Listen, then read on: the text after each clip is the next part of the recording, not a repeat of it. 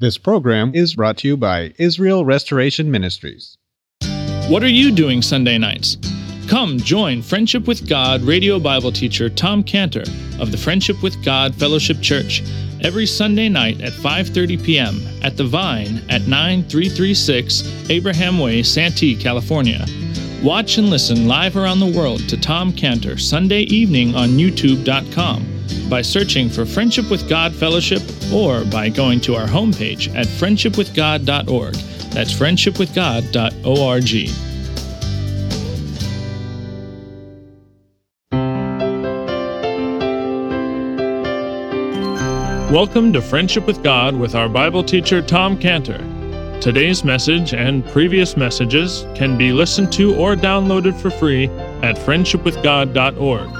That's friendshipwithgod.org.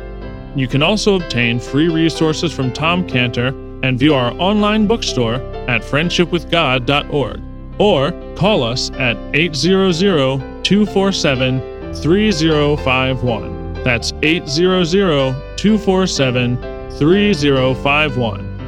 Tom Cantor also has a daily devotional verse that comes out each day by email and on Facebook. To receive this small daily devotional verse that Tom Cantor puts out, you can sign up at friendshipwithgod.org. That's friendshipwithgod.org. Or find Tom Cantor on Facebook by searching for Tom Cantor and Friendship with God. Now, here's our Bible teacher, Tom Cantor. So, this promise here in verse 19 of being given just what you're going to need to say at the time. It's extraordinary. It's just extraordinary. Like the parting of the Red Sea. That was extraordinary. It was far from ordinary. It didn't happen every day. You know, I love this passage in Exodus 14:10.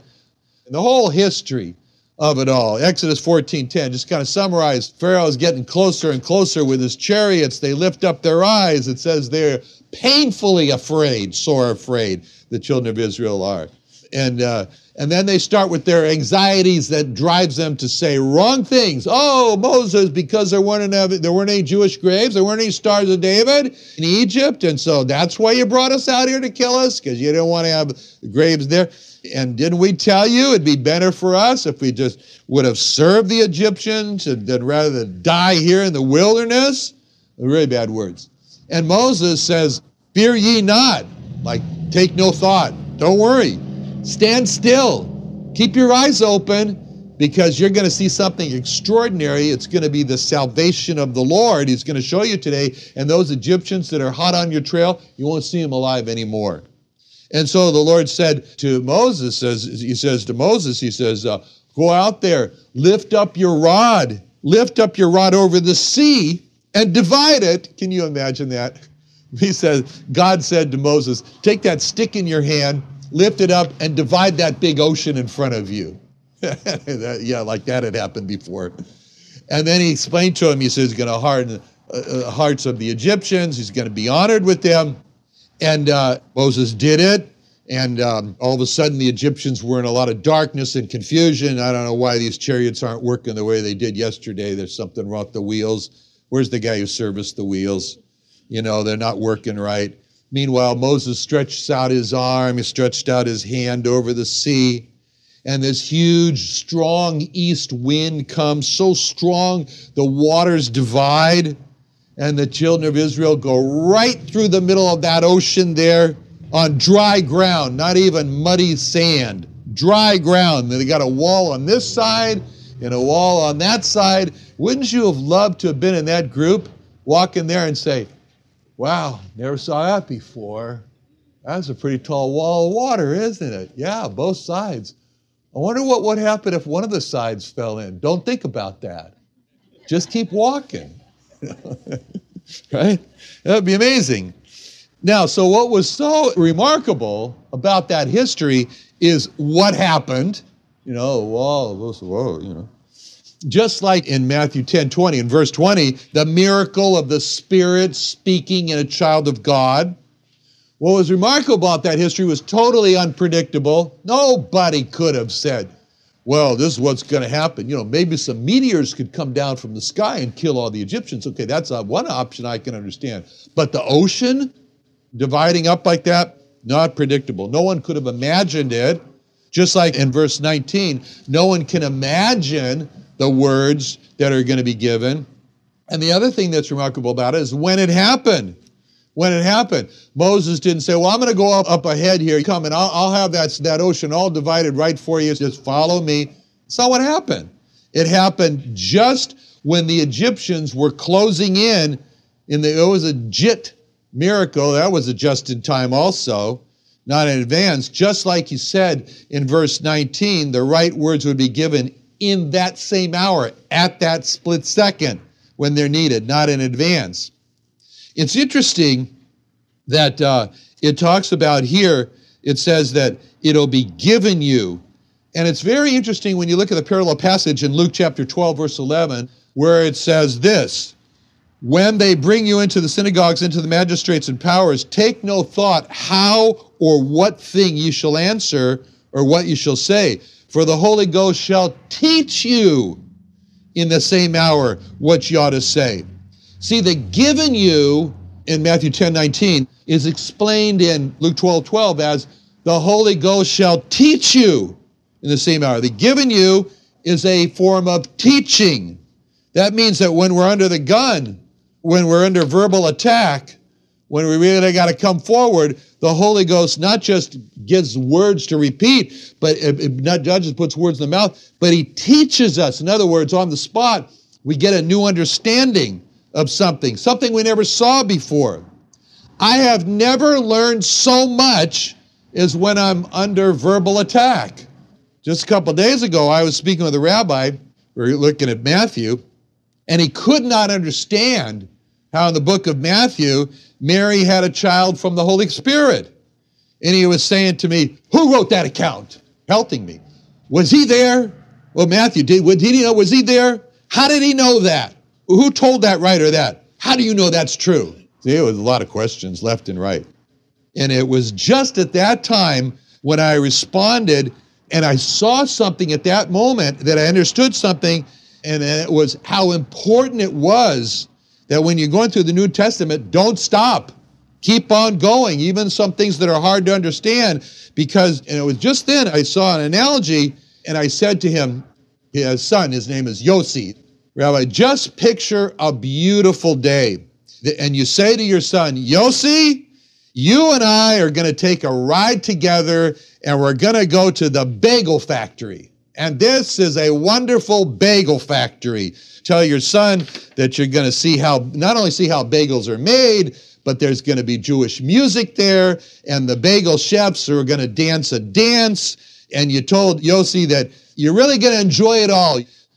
So you start off on your ride, and 10 minutes into the ride, Yossi says, Are we there yet? And you say, Not yet. And Yossi says, Stop the car. I'm getting out. You told me we are going to the bagel factory. We're not there yet. I want out. I don't want to go any further. And you say to him, Yossi, Yossi, please, please, just wait. Just keep going as the ride's going to be worth it. Just wait. You're really going to enjoy seeing the bagel factory. So you continue trip. About 10 minutes later, Yossi says, Are we there yet? and you say, Not yet. Yossi says, That's it, that's it. That's really it. Stop the car. I've had it. You promised we were going to see the bagel factory. You haven't delivered, and, and I don't want to go any longer. And you say, Yossi, and you turn around to your son and say, Yossi, you're killing me.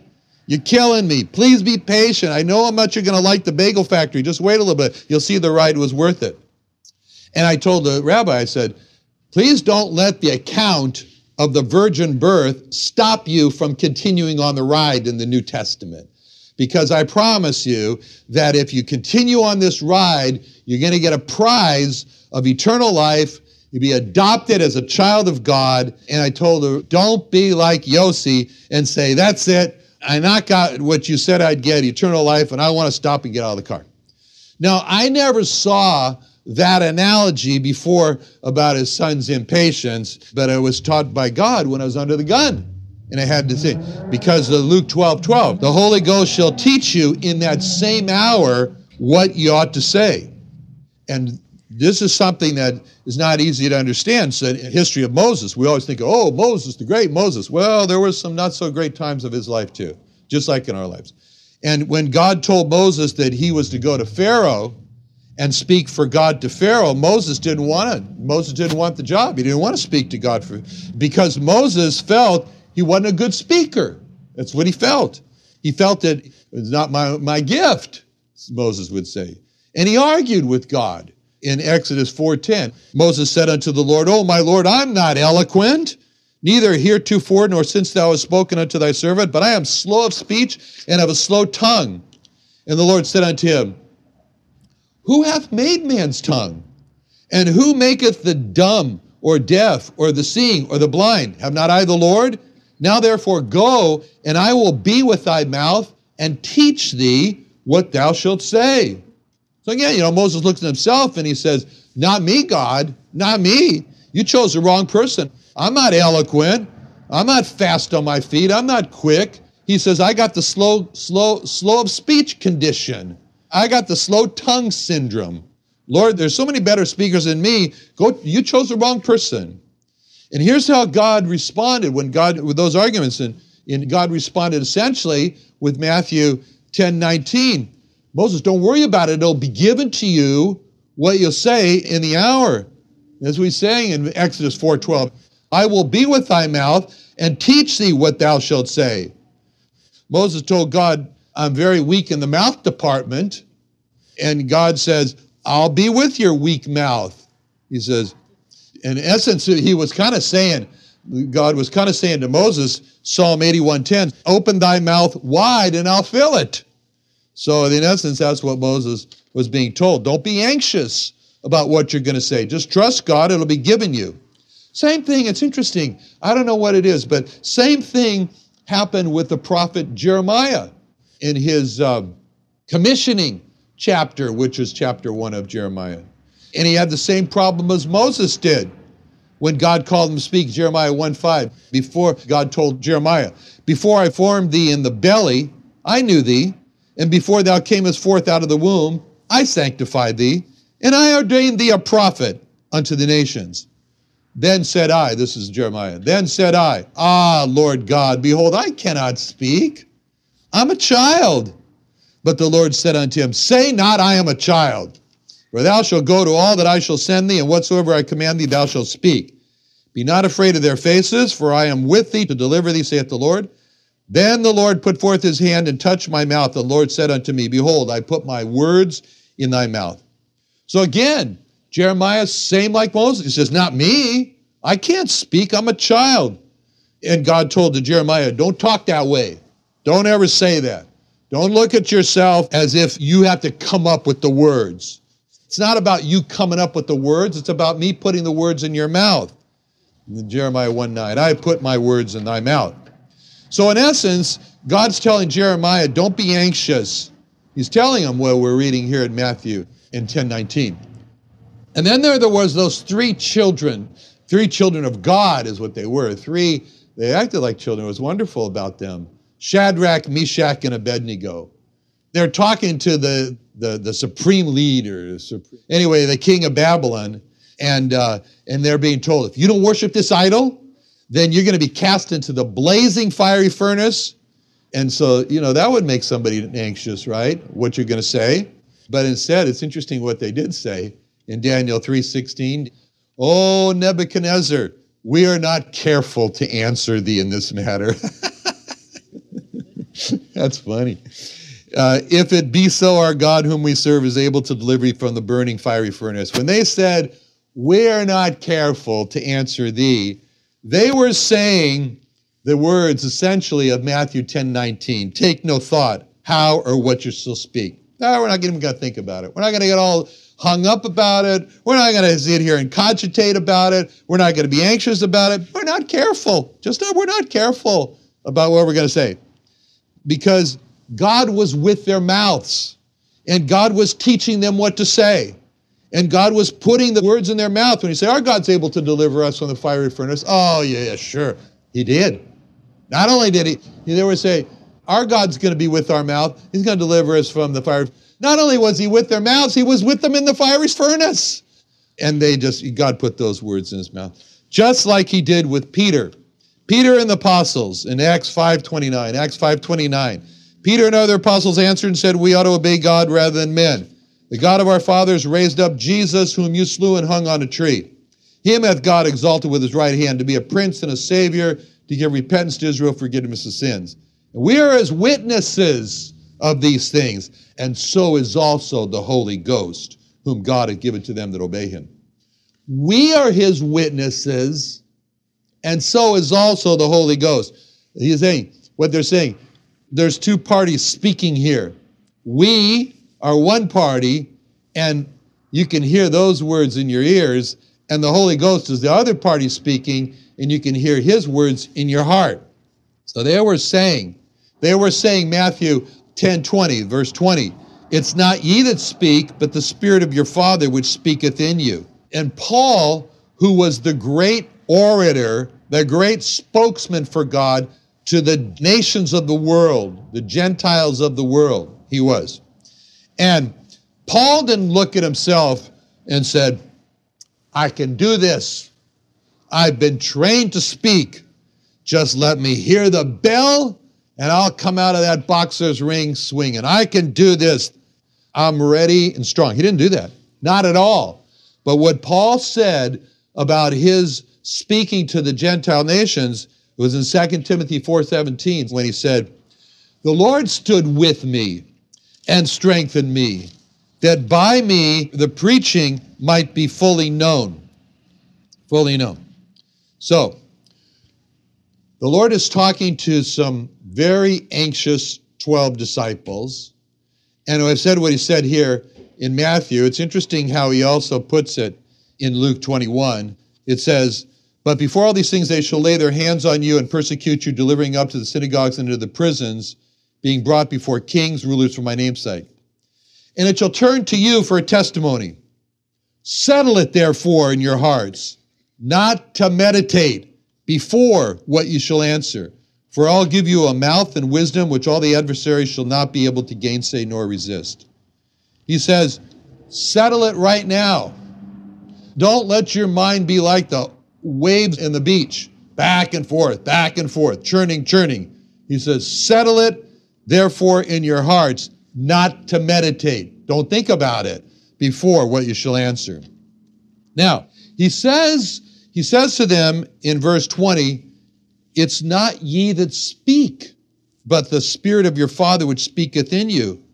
So he's saying here, if you get all hung up on how you're going to say it and your eloquence, all that, then you'll be the human speaker and you will crowd out the divine speaker. But what he's saying here is that when the human speaker disappears, then the divine speaker is seen. And that's what happened with Joseph. Joseph, this man who's a prisoner, he's hurried out of prison. He barely has time enough to shower and shave, get some clothes on, decent clothes, before he's ushered in to speak to Pharaoh. And when it comes time for him to speak, Joseph so disappeared that the divine speaker was seen. In other words, Matthew 10 20 was so evident it's not ye that speak, but the Spirit of your Father which speaketh in you. That Pharaoh, watching and hearing Joseph speak, came to the conclusion in Genesis 41 38, Pharaoh said unto his servants, Can we find such a one as this, a man in whom the Spirit of God is? Joseph got out of the way. He got out of the way so that the Spirit of God could be seen in Matthew 10 20. It's not ye that speak, the Spirit of your Father speaketh in you. So you see here when he says this in Matthew 10 20, it's not you that speak, but the Spirit of God. He's setting up a contrast here. There's a contrast. The contrast is between you that speak and the Spirit of God, the Spirit of your Father who's speaking. And so the key here to not being anxious is to have this great anticipation, good anticipation, an anticipation that the Spirit of your Father will speak an anticipation that not only will the will of God be done, but the Spirit of God's going to speak, but He's also going to control the events. God is going to control the events that where you're going to speak in, making it impossible for you to know what you're going to say because you don't know what the events are going to be. For example, the prodigal son. He didn't know his father was going to run out there. He got so flustered he forgot the last part of his speech. So, now, it's very interesting in this verse here, verse 20, how when the Lord refers to the Holy Spirit in verse 20, he calls him the Spirit of your Father. The Holy Spirit is called the Spirit of your Father. It's interesting, of all the chapters in Romans, it's the eighth chapter of Romans that speaks more about the Spirit of God than any other chapter, maybe than in the whole Bible. The eighth chapter. I think there's 14 references, I don't remember, to the Spirit of God. But one of them is very interesting in Romans 8 9, Romans 8 9, where it talks about it. Now, I want you to catch the titles of the Holy Spirit in these next couple of verses, starting in Romans 8 9. You are not in the flesh, but in the Spirit, if so be the Spirit of God dwell in you. Now, if any man have not the Spirit of Christ, he is none of his. And if Christ be in you, the body is dead because of sin, but the Spirit of life eh, because of righteousness. But if the Spirit of him which raised up Jesus from the dead dwell in you, he that raised up Christ from the dead shall also quicken your mortal bodies by his Spirit that dwelleth in you. And again, this the title, He is the Spirit of Christ, is in 1 Peter 1.11. Searching what or what manner of time the Spirit of Christ was in them did signify when it testified beforehand the sufferings of Christ. Glory that should follow. All of these titles of the Holy Spirit, the Holy Spirit, the Spirit of your Father in our verse, the Spirit of Christ, the Spirit of life, the Spirit of Him that raised up Jesus from the dead. They all show us this close union, this oneness, this echad between the Holy Spirit, God the Spirit, God the Father, and God the Son. This means that when you see the Lord Jesus Christ as revealed in the Gospels, we do not see a person in the person of Christ who is with wild manifestations of emotions. We don't see a person with uncontrolled movements. We don't see a person shouting. And when people say that wild manifestations of emotions and uncontrolled movements and shoutings are all the manifestations of the Holy Spirit, these verses, where the Holy Spirit is called the Spirit of Christ, show us that's not the Holy Spirit. Because that's not the Spirit of Christ. That's not the Spirit of the person we see in the Gospels. Now, it's significant here that when the Lord refers to the Holy Spirit, he calls him the Spirit of your Father. The Lord Jesus never called the Holy Spirit the Spirit of our Father. He never did that. He never said to his disciples, Our Father. He did in the Lord's Prayer, but that he was teaching them how they should pray. He said, You should say, Our Father. But he never said, Our Father with them. Why? He always referred to his Father and your Father, not our Father. And the reason is because there's a difference. There's a difference in the relationship between God the Father and God the Son. We are children of adoption through faith in Him. He is the only begotten Son of the Father, He's the eternal Son. Let's pray. Father, thank you so much for preparing those 12 and in so doing, preparing us also to not be anxious, to trust you. Help us in Jesus' name. Amen. Another wonderful day studying the Bible with our Bible teacher Tom Cantor here on Friendship with God. Don't forget that today's message and previous messages can be listened to and downloaded for free at friendshipwithgod.org. That's friendshipwithgod.org. You can also go online to find free resources from Tom Cantor and our online bookstore at friendshipwithgod.org. You can also find Tom Cantor on Facebook, and you can also go to friendshipwithgod.org to sign up for his daily devotional. Tom Cantor is also the founder of Israel Restoration Ministries. You can visit that website at israelrestoration.org. You can write to Tom Cantor at P.O. Box 711330, Santee, California 92071. That's P.O. Box 711330, Santee, California 92071. or email Tom Cantor at tomcantor at friendshipwithgod.org. That's Tom Cantor at friendshipwithgod.org. For more information about Tom Cantor and Friendship with God and Israel Restoration Ministries, call us at 800 247 3051. That's 800 247 3051. What are you doing Sunday nights? Come join Friendship with God radio Bible teacher Tom Cantor of the Friendship with God Fellowship Church every Sunday night at 5:30 p.m. at The Vine at 9336 Abraham Way, Santee, California.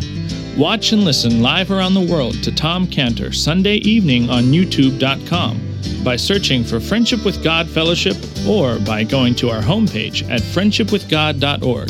That's friendshipwithgod.org. This program is brought to you by Israel Restoration Ministries.